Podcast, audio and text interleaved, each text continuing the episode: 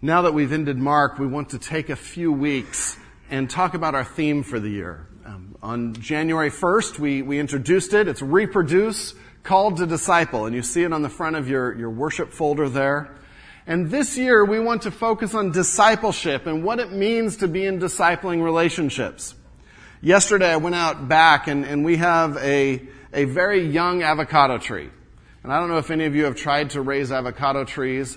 I see, I, I go to my, my parents' house and they, they used to have this huge avocado tree. And I know Jacob and Sarah have two avocado trees and there's bearing fruit all over the place and shade and these huge trees.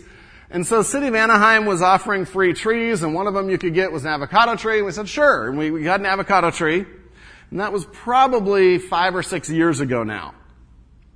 I went out back yesterday and I look at our avocado tree and it's still about this high. There are more dead leaves on it than there are live leaves. Although this year we're, we're getting some. And um, one of the things I discovered was that trees grow better when you water them. One of the we, we have sprinklers. I thought that would be enough water, but in, in researching avocado trees, especially when they're young, they need a lot of water, that you need to deep soak them and, and, get those roots going. And so this year I started doing that, and I've done that a couple times and trying not to forget the hose some days and find water running down the driveway. But, and, and I went out yesterday and there's all kinds of new growth. There's all kinds of leaves growing now and buds and we're a long way probably from, from bearing fruit, but the, the, the flowers are there and the new growth is there because I took the time to water it and just to take care of it a little bit. It's interesting, as the avocado tree grows, it, it is able to give more shade, and as it gives more shade, the dirt around the bottom of it stays damp longer. The sun doesn't dry it out, and it becomes eh, really self-sustaining with the amount of water from the sprinklers. But right now, at this stage, it needs just a shot in the arm. I was thinking about that and, and trying to remember to water from now on. And thinking about our theme for these, these next few weeks and for the whole year of reproduce and discipleship. And really there's a lot of similarities to, to a, a, a Christian and our, our Christian walks. How do we water believers? How do we inspire growth? How do we bring someone into maturity with Christ? If you think about just the natural order of things, we know that when you have a child, there are things that you have to do to train them to become an adult. It's not just a, a hands-off proposition that we say, okay, you're three, you're good. Go get the world. We, we do things to bring people along. And as we think of discipleship, we're thinking of doing that in a spiritual sense. In your notes, I, I have at the, the top, first starting to look at the need. And the question is, is there even a need for this? Is there a need to develop believers that are deep in their faith and deep in their walk with God? Shouldn't that just automatically happen? I was looking through this this week some of my old friends from high school, looking through for their Facebook pages and stalking a little bit, and um, all from my high school youth group guys and girls that I thought at the time were on fire for God. And it was interesting to, to look through their pages and to see where they are now and to see that very few of them are actually still walking with God. Very few of them still profess to be Christians. You look at their pages and your heart sinks at the things that they're saying and the things they're into. And I found myself asking the question, well, what happened? What happened? We were in church and we were studying together and, and where was the disconnect that those people fell away? Gallup did a, a, poll and actually George Barna did one as well and the numbers were identical. But Gallup did a poll asking Americans if they are born again Christians. Born again evangelical Christians. How much of a percentage do you say would say yes to that? Any ideas? What? 90% is those that say they're Christians. But as soon as you say evangelical born again believers, the, the number drops to about 35 to 49%. Somewhere in there. It's, it's a little bit of a range. But still, what would happen if 39 to, or 35 to 49% of, of America was on fire, born again believers that are changing the world for Christ? What would happen?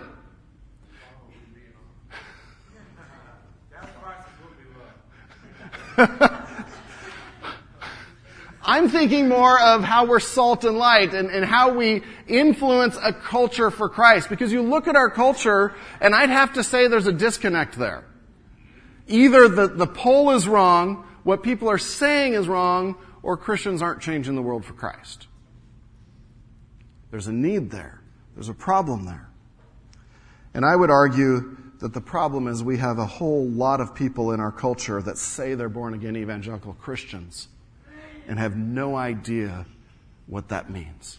Maybe they, they've accepted Christ. Maybe they've said the prayer, and the prayer is not magic. It's, it's a heart that is repentant and has faith in Christ. And I think we deceive people sometimes by saying, say this prayer and you're a believer, because it's the heart that, that changes us. But we have so many people that are sitting in pews in America this morning that say they are believers that have never gone past the first step of Christianity. And their roots are as shallow as can be, and as soon as somebody steps on one of the roots, the plant dies and they walk away. In recent years, in the last 25 years, 40, 30, 40 years, we've seen a rise in a, in a movement among churches in America to focus on church growth, to focus on bringing as many people in.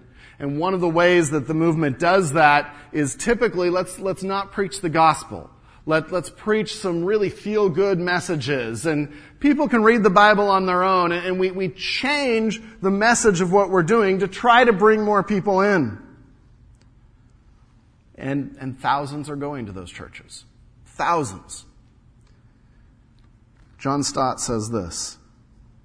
For many years, 25 or more, the church growth school has been dominant. I rejoice in the statistics, but we must say it is growth without depth. I believe it was Chuck Colson, and he's referring to Chuck Colson who passed away yesterday. I believe it was Chuck Colson who said that the church is 3,000 miles wide and an inch deep. Many are babes in Christ. Many are babes in Christ. That's not growth. At Village, we believe in church growth, but it's about growing each individual to maturity in Christ. It's about each member coming to, to know what it means to walk with God, to count the cost, and be committed to walking with God. And then we will see growth. And then we will see people that stick with their faith. The answer isn't that church needs to be flashier. The answer isn't that church needs to meet more of my needs. It's not the mindset that says, well, I, I, pay the pastor, I pay him to preach, administrate, meet my needs, counsel. I pay him, he ministers. I'm the consumer. And sometimes we get into that mindset with church, and that's not the answer. In fact, those things will end up in failure where people walk away from the faith. The need is great. So, how do we keep people? I'm not talking at Village. How do we keep people in the faith? How do we develop believers that are sold out for Christ that nothing will change that decision? Nothing. No circumstance, no event in life, nothing will change that decision. At Talbot, as I was taking classes at Talbot, probably about every third class, They'd start by saying, get together with a group of five or six guys and, and answer these questions, sort of getting to know other men. And one of the questions was always, what is something that was influential in your decision to become a pastor? And in every case, and I am serious, 100% of the time throughout my six years at Talbot, in every class, their answers always came back to well, you know, there was this man, and he taught me what it meant to walk with Christ. You know, there was this person, and they invested time in me. Not just time playing, but time discipling. And in every case, the answer came back to someone taught them what it meant to walk with God. Just for fun to see if, how it would work out, we had an elder meeting yesterday morning and I asked the elders the same question. I, I said, so, so men, what has been instrumental in you deepening your walk with God? And I didn't tell them where I was going with it or anything like that. Every man came back to a person that invested in them. That taught them what it meant to walk with God, showed them the power of Jesus Christ. Now, none of them are saying that that person is where the power was. They were all saying that that person directed, someone took the time to direct them to Jesus Christ. Now, that's interesting to me. Because what do we want as a church? We want believers that are solid in their faith, that are sold out for Christ, that are leaders in the church, that are standing up and able to teach and able to minister. But this year, as we look at Reproduce Called to Disciple, the question I want to answer as a church is are we doing the things that get us there? If that's the goal, are we getting there? And how can we do better at that? Interesting questions. I believe that that relationship, those discipling relationships, is the key, one of the keys to people deepening their walk with God. And as we'll see, I believe that's why Jesus mandates it as the mission of the church, the priority of the church. And if Jesus says something is the mission of the church and the priority of the church, it better be. There's a reason. He wasn't just saying that randomly because he didn't know what else to say to his disciples as he was leaving. He was giving instructions for where we go as a church. And so I come to these three weeks in this year just with a deep heart for this subject. Because I believe it's the key to us as a church going deeper with Christ and being shepherded for Christ. A lot of you are parents here. How many of you parents have ever thought about will my kids walk with God or not? Any parent ever think about that? I would bet every hand, every hand is up. As a pastor, I think about that as a church.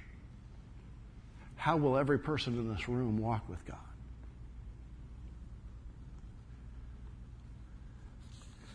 And so, for the next three weeks, I want to address the issue of discipleship again we'll look at a lot of different verses, a little bit of a fire hose. But I believe this is one of the most important things for the future of Village Bible Church that we can do. How are we going to make disciples? Next point in your notes is our mandate. Our mandate from God. What does God want us to do? See, the church, we exist for God's mission, not ours. And so when we think of, well, how can we have purpose in life? It's not about what our purpose is, it's about what God's purpose is, right? That's why the church exists. What happens if we start to exist for our own reasons? We, we lose sight of the very reason that we are here. We lose sight of discipleship and we fail at almost everything we do. We exist to accomplish God's mission. Turn with me to Matthew 28, 18 familiar verse, but the key verse for the church. It's familiar because it's Jesus' mandate. Matthew 28, verse 18. And Jesus came and said to them, All authority in heaven and on earth has been given to me. Gotta say, if I'm standing there listening to Jesus and he starts a discussion by saying, Just so you know, all authority has been given to me, I, am like, stop it. This is going to be important. This is going to be key. And he goes on to say, Go therefore and make disciples of all nations, baptizing them in the name of the Father and of the Son and of the Holy Spirit, teaching them to observe all that I have commanded you. And behold, I am with you always to the end of the age. And it's important, it's important to break that verse down a little bit and understand what the command is. In verse 19 there, when it says, go therefore, the, that, the go is not the command. The go is assumed. It's something that can be translated as you are going. It, it has a little bit of a command sense that you should be going, you should be doing this, but the main command is the next phrase, and make disciples. In fact, in those verses, that is the verb that controls the whole two verses. That is the mandate of those verses. Go make disciples. And if we, when we think of the mission of the church and what we're to be about, number one on our list should be what Jesus says we should be about. Go and make disciples of all nations. Goes on and we'll look at the, the next couple things in the next couple weeks, baptizing them in the name of the Father and of the Son and of the Holy Spirit, teaching them to observe all that I have commanded you. Those are how you make disciples. Those are ingredients of a discipleship. And we'll look at ingredients, but the command that, that this morning, if we get nothing else out of it, that we walk out of the door and say, our purpose is to make disciples. That is our purpose as a church. In John 20, 21, Jesus said to the, them again, Peace be with you. As the Father has sent me, even so, I am sending you. And we see that Jesus is sending his disciples and us as an extension of as his disciples, and we'll see that, we'll see that in a moment here. He is sending us to accomplish his purpose. Our purpose as a church isn't to have great potlucks, even though we do. Our purpose as a church isn't to, to have great events our purpose as a church isn't just to feed the, the neighborhood. Our purpose as a church is to make disciples, and all of those things are contributing toward that. And if we lose sight of why we do anything we do, we lose focus, and those ministries will eventually fail. Why do we do anything we do? to make disciples. In 2 Timothy 2, Paul is instructing his son in the faith, one of his disciples. You then, my child, be strengthened by the grace that is in Christ Jesus. And what you have heard from me in the presence of many witnesses, entrust to faithful men who will be able to teach others also. And we see this woven throughout the text of, of, of the entire Bible where people are passing on their faith. Timothy is instructed to entrust, to choose godly men, to entrust them with the faith and with teaching, and then instruct them to do the same thing. Instruct them to do the same thing. So our mandate is to make disciples. So the next question we really have to ask is, okay, what's a disciple? If we're supposed to make them, gotta figure out what to make. My, my sons love Legos right now. And they, the other day, they, they each had their Lego set uh, on the floor and all these parts just spread everywhere. It was great. I love to see them building stuff. And sometimes they'll try to build without the instructions. Not that they're male or anything. And, and, and, they'll try to do this without the instructions. And what comes up with is something they created, but they'll often come to me and say, Daddy, I, I don't know what to do next. Like, well, what are you trying to build? Not sure. Just, just adding things. I think it's going to be a spaceship with wheels. Okay, then that's what you're trying to build. But you've got to know what you're trying to build, and that's where the instructions help out. As a church, if we're mandated to make disciples, we've got to know what that is. We'll talk about it in general today. In the next two weeks, we'll look at, at very specifics of what a disciple is, what a disciple looks like, how we can disciples, how we can disciple. But Jesus here is saying make disciples. He doesn't say make converts. He doesn't say get people to accept Christ and leave them. Make disciples. Let me ask a couple questions. How many this morning in your heart and, and, and in, in humble confidence can say, I know that I am a believer. I know that I'm a Christian. Okay? How many of you sitting here can, with that same humble confidence, say, I know that I am a true disciple of Jesus Christ? Okay, lots of hands. We'll talk about that in just a moment.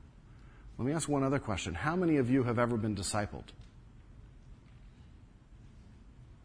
Okay, a number of hands. That's encouraging to hear. When we think of what a disciple is and what this command to make disciples means, we want to look at two different words, two key words. One word is used throughout the Gospels and Acts, and the other word is used throughout the epistles. But the first word means to make disciples, to disciple. Matheteuo is, is the Greek word if you are interested in that. And it literally means to copy someone, to be an, adherent to someone and their belief structure. When I think of, of make disciples and the word for discipleship, the thing that comes to mind is kids playing follow the leader. And, and literally that's what it means to make disciples is someone is leading, the master is leading, and the disciples are in line and they literally followed right in line, copying everything they do. Now, it, it, wasn't like kids play follow the leader that, oh no, his arm's at this level or his arm's at this level. They would look at how the master lived life, what the master believed, and they would try to copy that the best that they could. And so when we talk about making disciples of Jesus, what are we talking about? We're talking about people that follow Jesus right behind him and walk the way he walked, adhere to what he taught, and acted the way he acted. See, a disciple is one that is Christ-like, that is becoming Christ-like. So it means to follow in the, the footsteps, to imitate Christ. Another aspect of Matheteuo is the word always had a relational component. And this is the ingredient that I think we are so often missing in churches today. Discipleship always had a relational component where there was a, a permanent relationship between the master and disciple that was a commitment to invest in each other's lives. This wasn't just sit and hear someone teaching. This was, I'm going to be involved in your life. And that is part of discipleship with Christ. We, we are involved in, in, in Him. We are in Christ. We abide in Christ. He indwells us. And there's an inner fellowship between master and disciple. Now, if we're to imitate Christ and if we're to make disciples, then that's the pattern of how we make disciples. There has to be a relational element. Otherwise, it is not discipleship. It is not discipling. When they looked at making disciples, their idea of discipleship was that much of what you took in as a disciple was what you observed. Not necessarily everything you were taught, although that was an ingredient of it, but it was about what you caught, what you observed the master doing. And so we see that his disciples are so closely intimate or Im, so closely imitate Jesus that they pass on what it means to follow Jesus. But let me deal with the questions I answered. And Don, if you could put this up, put the, the graphic up. One more. A disciple is one who, you see a picture of the cross there, has accepted Christ and is on his way to glory and being like Christ perfectly in heaven with him when we are glorified. Now here's the thing, and, and here's one of the, the points that I want you to grab this morning. Every believer is a disciple. If you say, I know that I'm a true believer of Christ, then you are a disciple. So many times we, we make this dichotomy and we say, well, there's a difference between being a Christian and, and being a disciple because we view disciples as being super Christians. You know, after a couple years, you get the cape. And then you're a disciple and you're, eh, that's not biblical. It's not found in scripture because we see even in Acts, the, the terms believers and disciples are used interchangeably. Every believer is to be a disciple. Now the question is, are we, where are we on the continuum? Have we grown? Are we an immature young babe in Christ, a, a, a baby disciple, or are we progressing toward maturity? But discipleship starts at the new birth with Christ and it ends when we are glorified with Him in heaven. At that point, it will be about worship. It will be about worship. So, every one of you that knows Jesus Christ, that has accepted Him as your Savior, you are a disciple. The second word that's used is imitate or mimite. It means to copy, sort of like to mimic. And, and, and my, my, my kids are, they've each gone through this phase where they like to mimic everything you say. It's hard not to let it drive you nuts. But, but they, they mimic, and because they're learning and trying to figure things out, that is one of the words that is also used for discipleship in the New Testament. It's to mimic, to use Jesus as a model for how we are to live, but also to use others as a model to learn how to follow Christ. Some verses that are helpful on this to imitate Jesus which is the goal of discipleship. 1 John 2, verse 6. Whoever says he abides in him ought to walk in the same way in which he walked. If we abide in him, if we say we're a believer, we ought to walk in the same way. We're to mimic the way he walked. Philippians 2 5. Your attitude should be the same as that of Jesus Christ. Copy him, mimic him. 1 Peter 2:21 For to this you have been called because Christ also suffered for you leaving you an example that you might follow in his steps. And so we see a disciple mimics Christ, follows him in his steps. But it's interesting, throughout the, the, the, epistles, we also see this idea of we are to mimic someone else, we are to copy someone else that is discipling us. In 1 Corinthians 4, 16 and 17, Paul is writing, I urge you then, be imitators of me. That is why I sent you, Timothy. That is why I sent you, Timothy, my beloved and faithful child in the Lord, to remind you of my ways in Christ as I teach them everywhere in the church. 1 Corinthians 11, 1, be imitators of me as I am of Christ. Hebrews 13, 7, remember your leaders those who spoke to you the word of God, consider the outcome of their way of life and imitate their faith. And so with the second word to imitate, we have two aspects. We're to imitate Christ, but then we're to imitate those that are discipling us because they reflect Christ. I have a mirror up here which helps us understand the, the difference between the two because the fear with discipleship is am I, am I following a person or am I following Christ? And, and a mirror is, is very helpful here because my responsibility as a disciple is to imitate Christ. And so when you look at me, you should be seeing Christ. I don't know if I have the angle right, but let's just, say, as long as you're not seeing me. And the same is true when we disciple someone. Our disciple should, or who we're discipling should look at us, be able to follow us, and we're this mirror that says this is how you follow Christ. Discipleship isn't about following me, it's about how do I direct people to follow Christ. Am I a mirror that is, is pointing people to the right direction?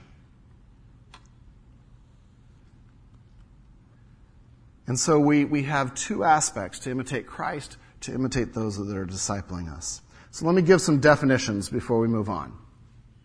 We still have that up there. Good. First one, a disciple.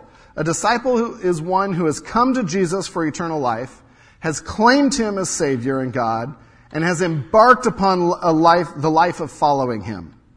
He's come to Jesus, claimed him as Savior, embarked upon the life of following him. A disciple is a believer. Discipleship is the process of becoming a disciple or growing as a disciple. Don, if you can put the next one up. This whole process is discipleship. Everything that goes into that. Meeting with someone for a year is not the whole of discipleship. That's the next definition of discipling. But everything that we do that, that helps us grow in Christ, coming and, and studying God's Word together, worshiping together, being involved in a community group together, those are all parts of this continuum that we call discipleship. But the last point and where we want to focus as a church this year is discipling or disciple making. It is the intentional relationship to walk life with another so that you can encourage, equip, and challenge each other with loving accountability to follow Christ. Catch all that? We're going to break it down in the next couple weeks. But it's an intentional relationship where I come alongside someone in the discipleship process and help them grow in that process. If you put up the next graphic, Don, this is discipling, where someone comes in and for a period of time helps us grow, and then another person. And so we, we intentionally have people come in that say, Here, let me teach you what it means to follow Christ. And I, I have a line there and an end point because most discipling relationships have a, an official end point. But the thing about true discipling relationships is they actually never end. That person is someone that is walking with you in life for the rest of your life. And so if we could do a dotted line that goes all the way to the end of the continuum, really that's what it looks like. I think of some of the men that have invested in me, and, and part of my story is, is men that have, have taught me how to be a man of God. And those men are still part of my process and part of um, my discipleship journey. And then the last one, Don, discipling implies reproduction, where then we as disciples go and do the same thing for someone else. In fact, the point of Matthew 28, 18 through 20 is to reproduce disciples. To spend the energy, to make it our mission to reproduce disciples. See, if, if the 12 are imitating Christ and make disciples, then they are teaching others to imitate Christ and make disciples, who are teaching others to imitate Christ and make disciples. We're not off the hook. The mandate for every one of us that is a believer is to make disciples. Make disciples. And so when we think of discipleship, we can think of it broadly as our entire Christian experience growing in Christ, but also narrowly and specifically as that period of time where someone is investing in us or we are investing in, in someone else. In the time remaining, just want to look at a couple of, of scriptural examples. If you turn your page over, just some really interesting examples that as we, we look through Scripture, we see this process happening over and over and over again. The first example is Moses and Joshua. Moses and Joshua. Joshua was the man that replaced Moses, that took over when Moses died. And we see that they had a discipling relationship from when Joshua was very young. In Exodus 24, 13 and 14. So Moses rose with his assistant Joshua, and Moses went up to the mountain of God, and he said to the elders, wait here for us. Wait here for us until we return to you. And behold, Aaron and Hur are with you. Whoever has a dispute, let them go to them. And Moses is about to go up and meet with God. And he takes Joshua with him. He takes his disciple with him. Exodus 33:11 Thus the Lord used, used to speak to Moses face to face as a man speaks to his friend. When Moses turned again into the camp, his assistant Joshua the son of Nun, a young man, would not depart from the tent. I can just picture him. Like, Did you know what just happened? Your face is glowing. It's amazing. I'm not leaving. I am not leaving. I want to see what happens next. And that's a little bit of the discipling relationship. And we see then in, in Deuteronomy 31, 7 and 8, Moses then passes the baton to him. Then Moses summoned Joshua and said to him, in the sight of all Israel, be strong and courageous, for you shall go with this people into the land that the Lord has sworn to their fathers to give them, and you shall put them in possession of it. It is the Lord who goes before you. He will be with you. He will not leave you or forsake you. Do not fear or be dismayed.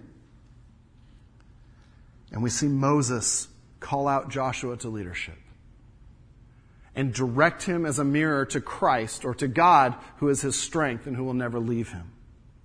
Dads, if you want a, a passage to see how to call out your son to be men, I'd look at this passage. To call them to say, You are a man of God. You are here to serve God, to make a difference for God. And He will never leave you or forsake you. Here's the baton. Go. Run with it. What a picture of how to call out our young men to be men of God. But when I look at this situation, a couple of questions, and I think I, I have little boxes there for you. What was happening here? What was the end product? And how did they get there? The end product was Moses was pointing Joshua to God's provision, preparing him to take over and lead the nation of Israel. Parents, how many of you would like your, your kids to lead and be leaders for Jesus Christ? Absolutely. It's your greatest joy. How did Moses do it? Time together. Many years serving together. And he even let Joshua come along on the good stuff. To come to the mountain and, so we see a discipling relationship where Moses was investing in Joshua and living life relationally together. Where I go, you come. Follow me because I'm following God. Elijah and Elisha, the next one you have there. The prophet Elijah passed on his ministry, his prophetic ministry to Elisha. And in 1 Kings 19 verse 19, says, So he departed from there, Elijah did, and found Elisha, the son of Shaphat, who was plowing with twelve yoke of oxen in front of him. And he was the, with the twelfth. Elijah passed by him and cast his cloak upon him. And, and for us, we're like, okay, so he threw his jacket on him. But that was a symbol of passing on a prophetic ministry. That was a symbol that says, you are going to be my replacement. And the passage goes on and Elisha says, and Elisha gets it. He says, I, I need to say goodbye to my family. Elijah says, go and then come back. And, and Elisha goes, says goodbye to his family and leaves them and lives with Elijah and ministers with Elijah. And we see a number of stories where that's happening. The rest of his life. And again, we see Elijah preparing a young man to take over the ministry to reproduce, to hear God's voice prophetically. And how did he do it? Come be with me. Spend time with me. Assist me. Let's serve together. Let me teach you how to follow God. Moving to the New Testament, Barnabas and John Mark. We just read through and studied the Gospel of Mark. So we see how God used Mark to, to write an evangelistic gospel, to write part of his word. Mark was mightily used by God, but it wasn't always like that in this young man's life. In Acts 15 verse 37, and this is after the first missionary journey that Barnabas and Paul were together. John Mark came for part of it and then deserted them partway through. And so Barnabas and Paul are having this discussion. Hey, should we take John Mark again? And in verse 37 of Acts 15, now Barnabas wanted to take with them John called Mark. But Paul thought it best not to take with them one who had withdrawn from them in Pamphylia and had not gone with them to their work. And there arose a sharp disagreement so that they separated from each other. Barnabas took Mark with him and sailed away to Cyprus. We know Paul took Silas and went on the next missionary journey. And so Barnabas and Paul separated, but they each took a disciple with them to train how to minister.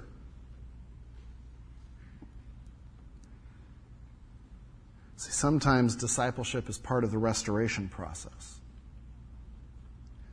When we have people that have walked away from God, when we have people that have fallen into sin, as a church, do we kick them out and say, There is no help for you, or do we disciple them?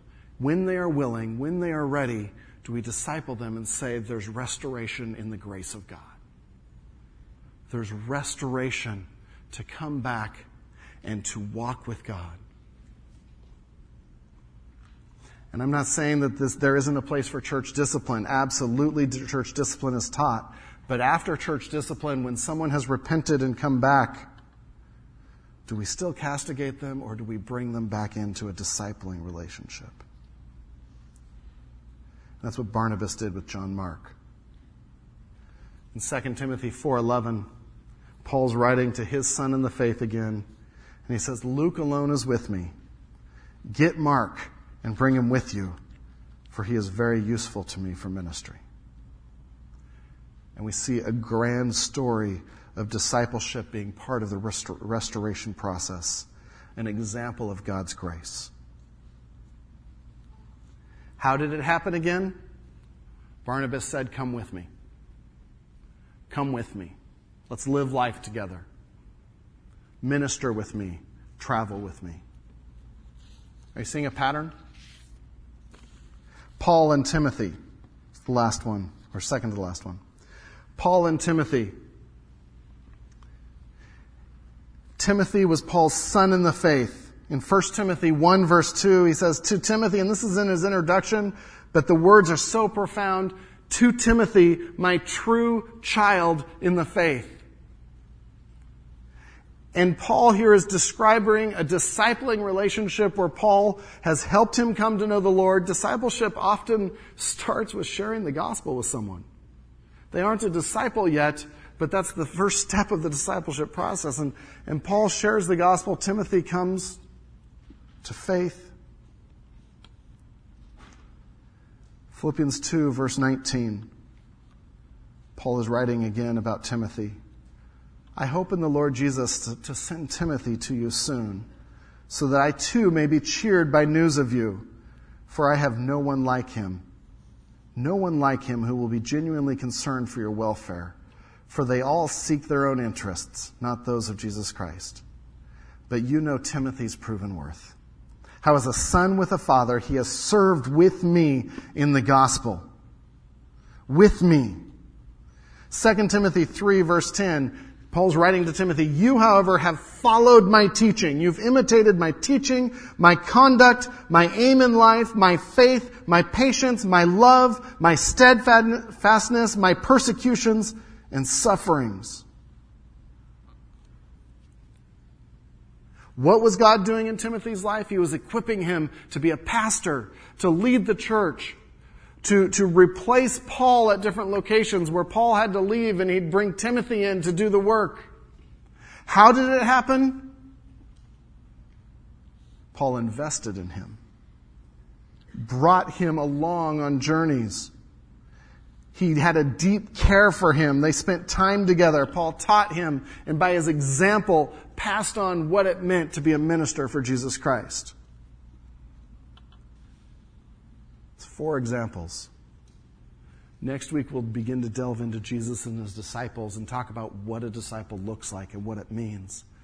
But my goal this morning was just to give a, a panorama of examples of how were men changed to change the world for Christ.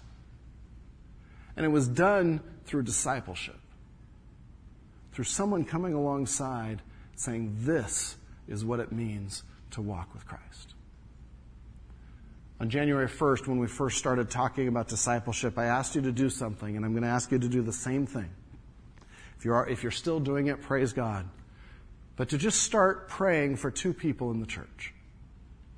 Pick two people, ask the Holy Spirit to put two people on your heart, and just start praying for them. Every day this week. Will you do that with me? Will you pick two people? Say, I'm going to pray for them every day and we begin to develop a heart that is with people. See, coming and sitting isn't the whole of discipleship. It's, it's an important foundation, it's an important part of it. But discipleship that brings longevity to disciples is so much more. And that's what we want to talk about the next two weeks as we embark on a journey together to change how we view raising up disciples for Christ. Let's pray. Lord God, our Father, I am humbled by these examples. I'm humbled by men who were willing to spend that much time investing in someone younger than them. Lord, but I pray that we catch the vision of what you mean when you say, go and make disciples.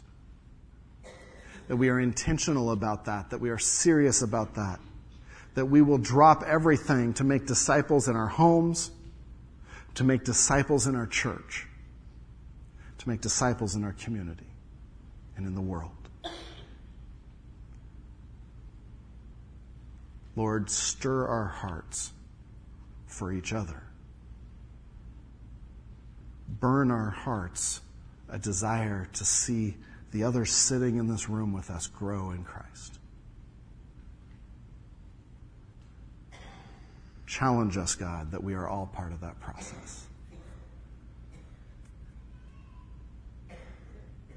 Pray that you do an incredible work of discipleship here at Village. In Jesus' name.